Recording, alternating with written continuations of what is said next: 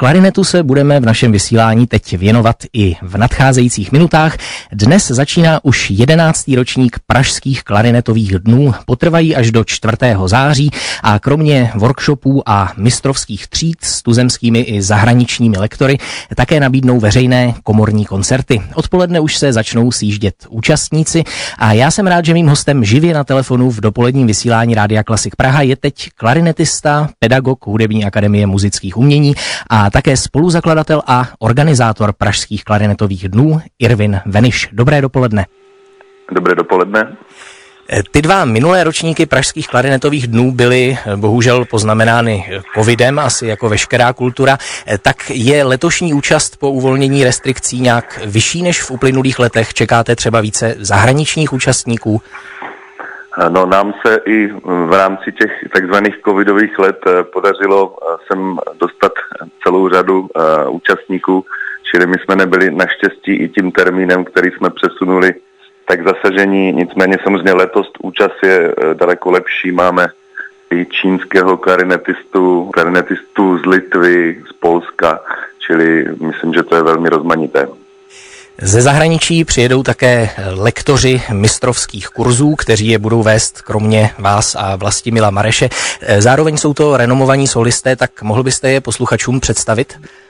Určitě přijede k nám skvělý Jean-Marc Fessard, který je kromě toho, že je skvělým klarinetistou, tak eh, je i velmi chytrým člověkem. Eh, má vystudovaných několik vysokých škol a učí nyní na Royal Conservatoire v Bruselu. Potom eh, Stefan Fermerš eh, se svou velmi zajímavou technikou a přednáškou o, o učení bude hrát na bas klarinet eh, v rámci festivalového koncertu Mládí Janáčka. A v neposlední řadě z těch zahraničních musím jmenovat Kristiana Kunerta, což je čerstvě děkan hudební univerzity v Hamburgu, Nicméně je to skvělý, skvělý solista na fagot, dirigent, eh, vítěz ARD, čili všichni tihle se nám sjedou.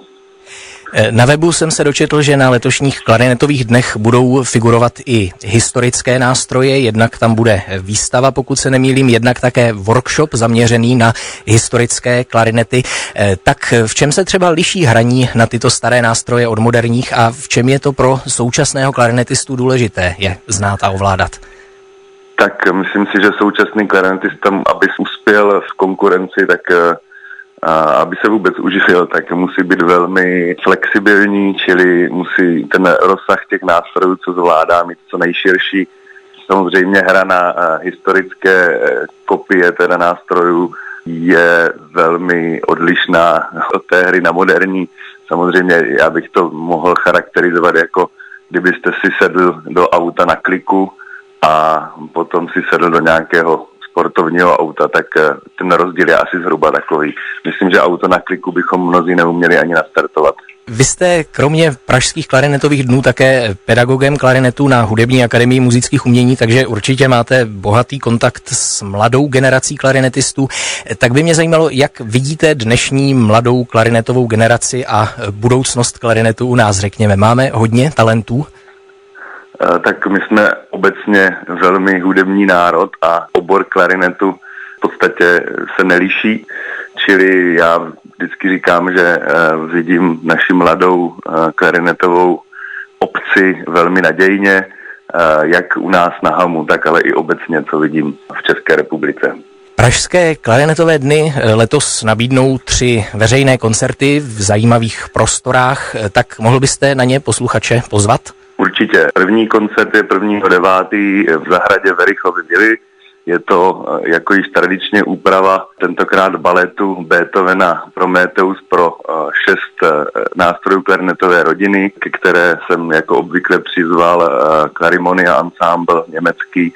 Bude tam i vypravěč Jiří Štrebl, čili myslím, že to bude velmi, velmi zajímavé. Bude se hrát na velmi vzácné a drahé klarinety z různých dřevin vzácných, čili to je, i na pohled to myslím bude moc pěkné. Následně 2.9. máme eh, koncert v poslanecké sněmovně, ten jsme nazvali European Union eh, Chamber Music Melting Pot, čili máme zde dva uh, komorní ansámbly, které jsme složili přímo pro tuto příležitost. Bude se hrát Beethoven Septet opus 20 a Janáčkovo mládí, to obsazení jsem několik lidí zmiňoval. Ehm, ještě bych dodal například Leoše Čepického, který se ujme první houslí v Beethovenovi, nebo Kateřinu Javůrkovou, skvělou českou hornistku a spoustu dalších. No a 3. září máme potom koncert v sále Martinů, kde se představí několik účastníků vybraných eh, mezinárodních kurzů a ti zahrají to, co jsme je eh, na kurzech naučili. Čili to bude v sále Martinů a všechny koncerty jsou v 19 hodin. Eh, ten závěrečný koncert se, myslím, bude přenášet i online, jestli se nemýlím. Je to tak, závěrečný koncert se přenáší online na stránkách www.clarinetart.cz, clarinet art tedy, a je to i z toho důvodu, aby se například zahraniční rodiče a, a různí fanoušci našich mladých klarnetistů mohli dívat s námi. Závěrem tedy ještě jedna praktická otázka. Zbývají ještě vstupenky a případně kde je mohou posluchači sehnat?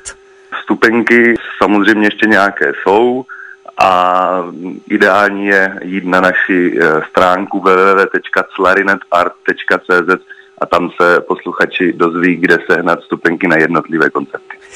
Děkujeme, to byl klarinetista a pedagog Irvin Veniš, živě telefonicky v dopoledním vysílání Rádia Klasik Praha a pozvání na Pražské klarinetové dny. Moc děkuji za váš čas, ať se Pražské klarinetové dny vydaří a budu se těšit opět někdy naslyšenou. Já taky děkuji za pozvání, na shledanou.